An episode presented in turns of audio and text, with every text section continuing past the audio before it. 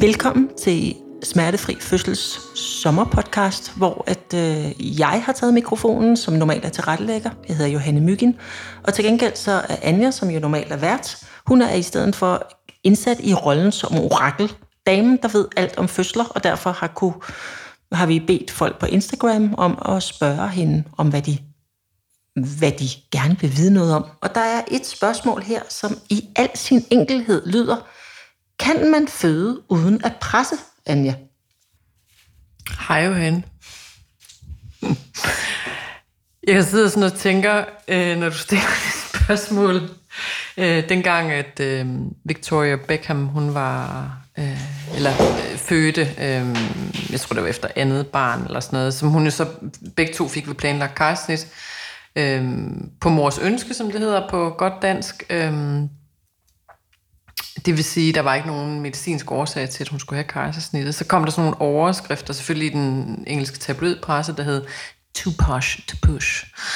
Fordi hun var jo kendt som Posh Spice, da hun var med i Spice Girls. Og det siger jeg ikke som sådan en udskamning af, når man så dem, der får planlagt kejsersnit, for det kan der ved Gud være alle mulige årsager til, at man får. Men for at svare på dit spørgsmål, så vil jeg sige, principielt ja, men i realiteten nej. Og Altså principielt ja, fordi man kan få et kejsersnit, eller hvad? Nej. Ved en fuldstændig normal vaginal fødsel, så kan man sige, i mange, mange tilfælde, hvis man ikke presset, lad os nu bare tage det scenarie, som der jo egentlig i bund og grund bliver spurgt ind til, jamen om du så bliver lagt i koma, som er sådan en sætning, jeg plejer at sige, jeg ved godt, det er lidt håndsvagt at sige det på den måde, men det er for ligesom at, at skubbe det ud til et sprogbillede, ikke?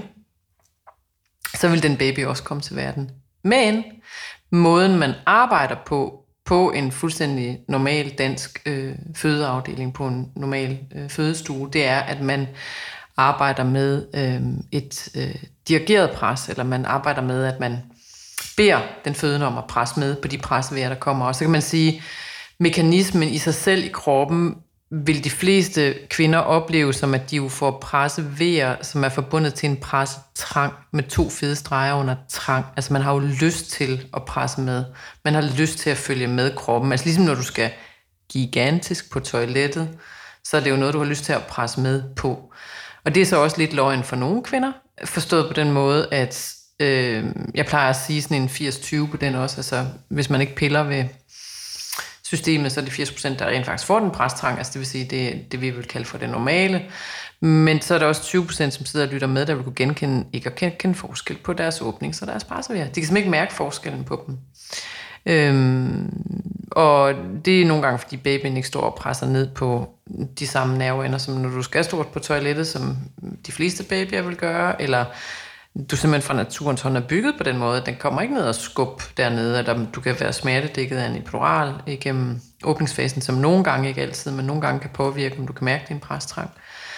Så der kan være alle mulige årsager til, at du mærker det anderledes. Men summa summarum er, at øh, er du i forbindelse med en jordmor på det her tidspunkt, hvor du er i pressefasen, så øh, vil hun altid opfordre til at presse aktivt med, medmindre hun vurderer, okay, det her det kommer til at gå så sygt hurtigt, at øh, du bliver så holde igen. Hmm. Men hvorfor vil hun det? Hvorfor synes hun, altså hvis du siger, at baby vil komme ud, hvis du ligger i koma? Fordi at man betragter pressefasen som værende mm, overordnet tidsafgrænset. Ikke? Øh, det vil sige, i en undervisningssituation vil du kunne sige, at du har cirka to timer til at presse babyen til verden. Allerede der, så kan du jo mærke, når jeg siger det, så får man jo nærmest øh, instant stress. fordi man tænker, okay, man har en eller anden tidsramme at gøre det her i. Og det er fordi, når babyen trækker ned i bækkenet, så er den potentielt mere stresset, end den er i åbningsfasen. Så der er en begrænset tidsperiode, hvor vi ved, de kan holde til at stå øh, ned i bækkenet. Så det er for babyens skyld, at man presser med? med? Det er for babyens skyld også, okay. at man presser med. Det, det er jo egentlig meget rart at vide. Ja, det er det. Øhm, og så kan man sige, at der er jo selvfølgelig altid undtagelser, der underbygger reglen. Øhm, så jeg har da talt med kvinder, der har været reelt i pressefasen 3 og 4 timer. Altså, så det er jo ikke sådan, at når, så er det bare på den måde, fordi nogle babyer kan sagtens holde til at stå ned øh, i så lang tid. Men der er også nogen, der bliver super stresset af det og ikke kan holde til det, altså. Mm. Fordi de er presset i bækkenet.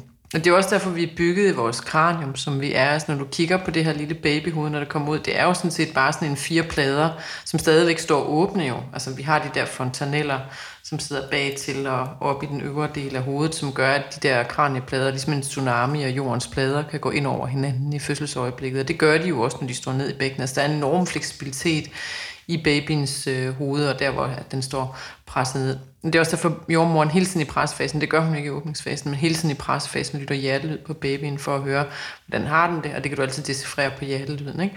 Og hvis du har x antal fald i den, så er det jo, man går ind og laver indgreb i den her fase, for eksempel. Ikke? Jeg ved godt, det ikke var det spørgsmål, gik på, men bare for at fortælle mm, mm. anatomien i det, hvorfor er det, vi presser, eller bliver bedt om at presse aktivt med. Ikke? Men jeg vil også sige, hvis vi skal bruge et andet modsatrettet billede på det, fordi man siger, det, er jo, det, er jo det, det er jo det styrede, det er jo det kulturelt udviklede billede, vi har på en fødestue, fordi det er det, vi ved, der kan være hensigtsmæssigt i de fleste pressefaser i en normal fødsel. Øhm, eller spontan fødsel. Øhm, så kan man også lave et ekstremt billede, ligesom sige, hvad så hvis du er ude i skoven? Altså du har en uassisteret fødsel, du har ikke nogen jordmor hos dig. Vil du så naturligt presse med? Og det har jeg jo allerede lidt svaret på, men nu svarer jeg bare lige øh, endnu mere specifikt på det. Ja, det vil du faktisk. Du får lyst til at presse med, altså, ja. når du er der. Øh, ja. Jeg vil også sige, de kvinder, som jeg taler med, der har været uforberedt på fødslen, så vil mange af dem sige, at det var helvedes foregår med den der åbningsfase, altså på grund af intensiteten af smerten.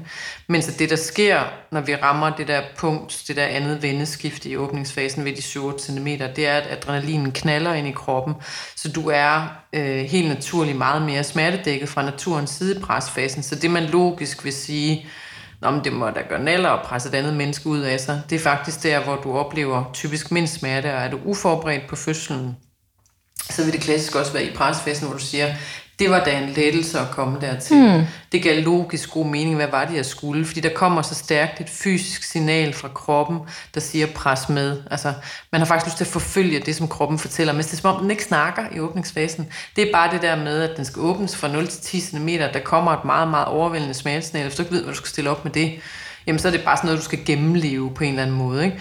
Men når pressefasen kommer, så er det noget, der giver mening, for så vidt du har presset. Plus, at der er jo også det med pressefasen, synes jeg, det er ligesom, at så ved man, altså som jeg husker det, så noget af det, der er forfærdeligt ved den der åbningsfase, det er, at man jo ikke ved, hvor lang tid den varer. Ja, og jeg kan sådan, altså ja. den der sådan følelse, især med min første øh, fødsel, hvor at, at, at jeg synes, at jeg havde kæmpet hele den nat, ikke? og så kommer man ind på hospitalet, og så siger hun to centimeter, ikke?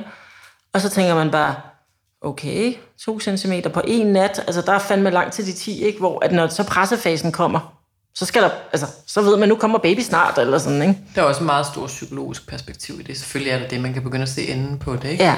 Og så særligt, når man ved, for det er jo også en anden, man kan også sige det med positiv foretegn, så kan man sige, altså det der med de to timer, det kan både virke som et å eller et pres, så skal du ligesom præstere inden for den der ramme, sådan kunne man, sådan der er i hvert fald nogen, der tolker det, ikke?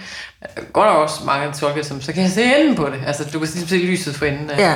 af tunnelen, selvfølgelig du er ved at være der. Men ja, man kan principielt godt få en baby til verden uden at presse, men vi er også inde i sådan et scenarie, der hedder, at du så måske alligevel vil være en, der havde presset tre gange, så var den baby i verden. Altså, du kan ikke sige noget så forsimplet om noget, der er så mm, grundlæggende potentielt komplekst som pressefasen, og det er også derfor, jordmoren er til stede der.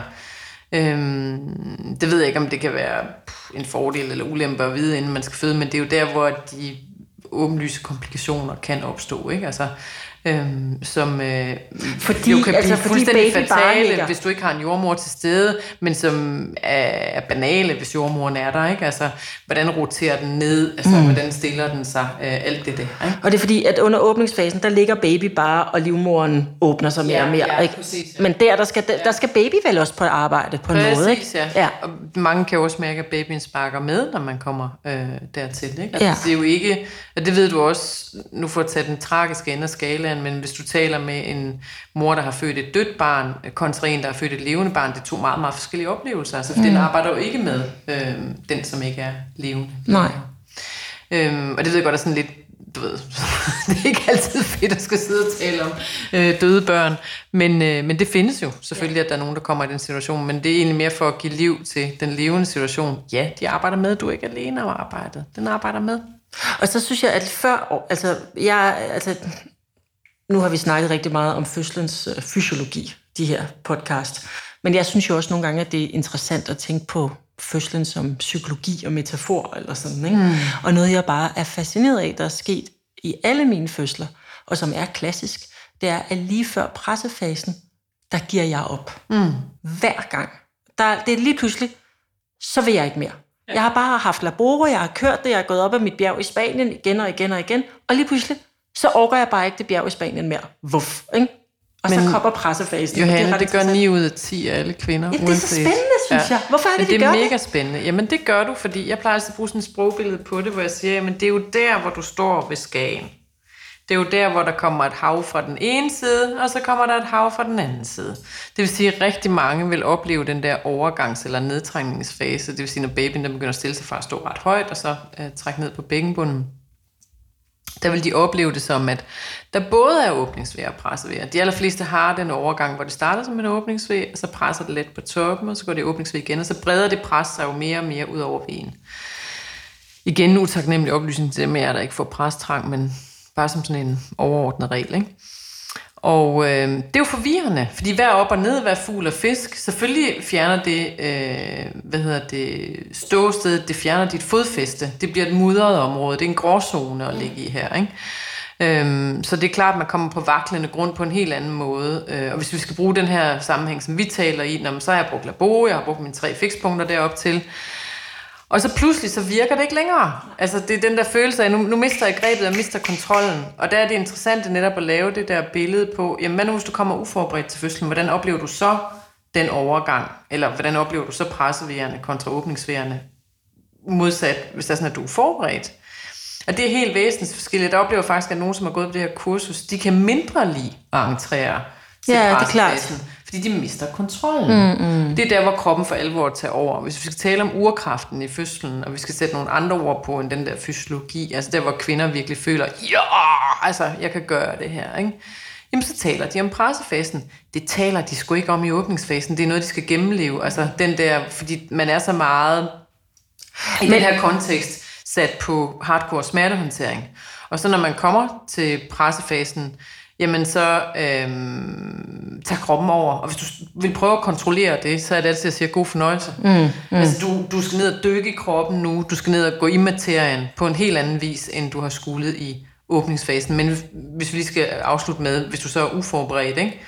Øhm, så vil det være sådan en følelse af, endelig fortæller den krop mig da, hvad det er, jeg skal. Altså, ja. øhm, så det, det, det er et helt andet øh, signalstærk. Øh, det er jo det samme signal, du får principielt, men hvis du er den der type, der elsker kontrollen, så... Øh, så ligger kontroltabet snublende lige for. Og det skal man ikke være bange for, når man skal føde. Også til jer, der sidder og venter på at skulle føde, som lytter med.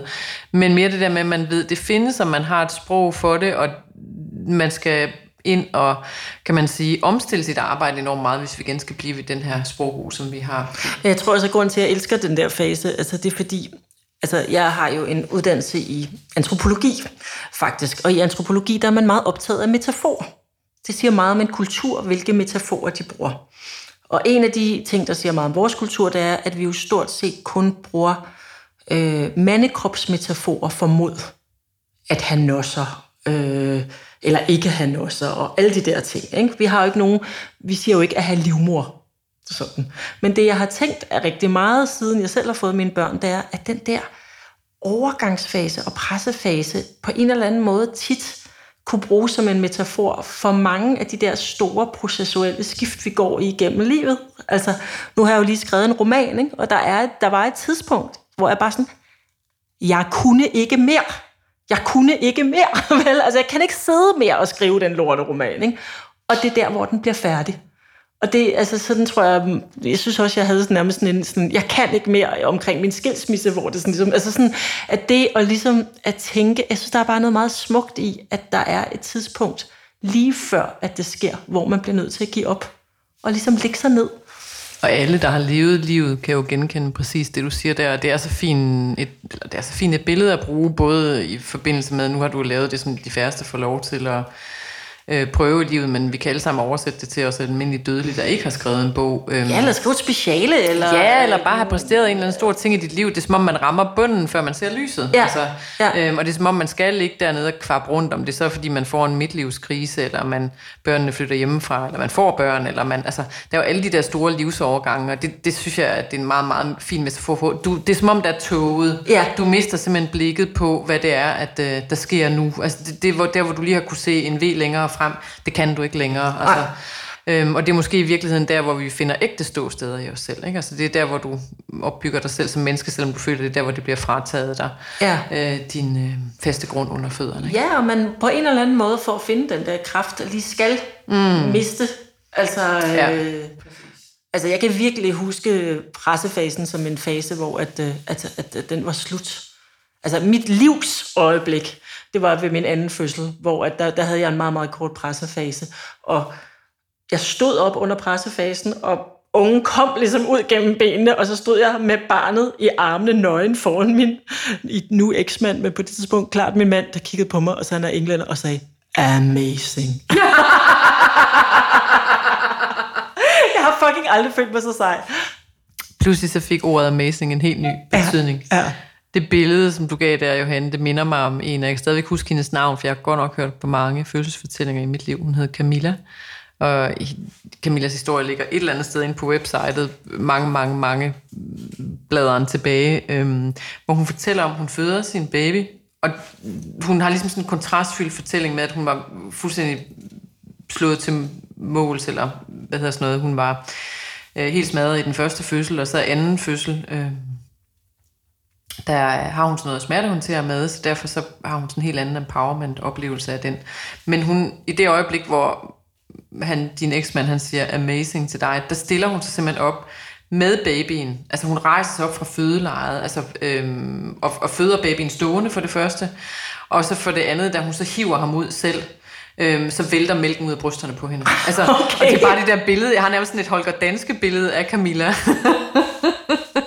altså hvis vi skal tale om de der maskuline og feminine metaforer, ikke? hvorfor får jeg så et mandsmodsbillede? Hvorfor er det Holger Danske, jeg får ind i hovedet? Altså jeg tænker på det der med, hvad er det der ligesom Ja, ja. er lagt ind? Øh, en anden ting, jeg kommer til at tænke, tænke på, når du siger det der, jeg læste den her den anden dag, du ved godt, den der verserende ting, der har været med den der John Dillermand ting, som uh, Ramachan har uh, mm. produceret, hvor der så var en eller anden uh, mor, der skrev et læserbrev ind, og hun håbede, at hendes pigebørn ville kunne danne nogle metaforer for deres køn. Øhm, altså nogle bestyrkende metaforer, øhm, fordi det er jo ligesom det, at de har vildet med den der John Dillermand-fortælling, dem der står bag. Ikke? Hvor jeg sådan tænkte, du skal bare komme på besøg hos min 8-årige. Det er altså ikke noget, jeg har indgivet hende. Men hun hopper jo rundt hver aften i sengen med bare røv, og så råber, tissekonens frihed. Hvor jeg sådan tænker, hvor kommer det der barn fra? Ikke? Men øh, hun har virkelig sådan et forhold til sit... Øh, til sit køn, og undskyld den dag, du lytter det her, øh, Vega, men øh, det har jo virkelig været sådan noget, og hun er bare sådan, hun er også sådan, jeg skal overtage øh, det, du laver, mor. Altså hun ved, at det skal hun ikke, mens den største pige har bare sådan noget, øh, hver eneste gang hun hører om fødsler, eller hun kan, hun kan slet ikke øh, have det i sig. Ikke? Og grunden til, at jeg siger det i den her sammenhæng, det er jo, hvad er det for et sprog, vi opbygger? Vi snakker så meget om det, ikke Johanne? Altså, hvad, hvad er det for nogle metaforer, hvad er det for nogle billeder, vi sætter på? Og jeg ved godt, at spørgsmålet i dag, det startede med, kan man Nu ved vi jo ikke, hvorfor hun er under pres, stillet. Vel? Vi, vi, nu, nu ved vi ikke, hvorfor hun er Nej, stillet. men- men, men man får en følelse af, at hun måske lidt ønskede, at man kunne det. Ikke? Ja, og så det er jo også alle de der ting, hvad det, vi gerne vil undgå. Det, der også lig, ligger implicit i spørgsmålet, det skal, det skal jeg jo ikke kunne vide, men det, jeg tillægger det, det er, kan jeg være den samme bagefter?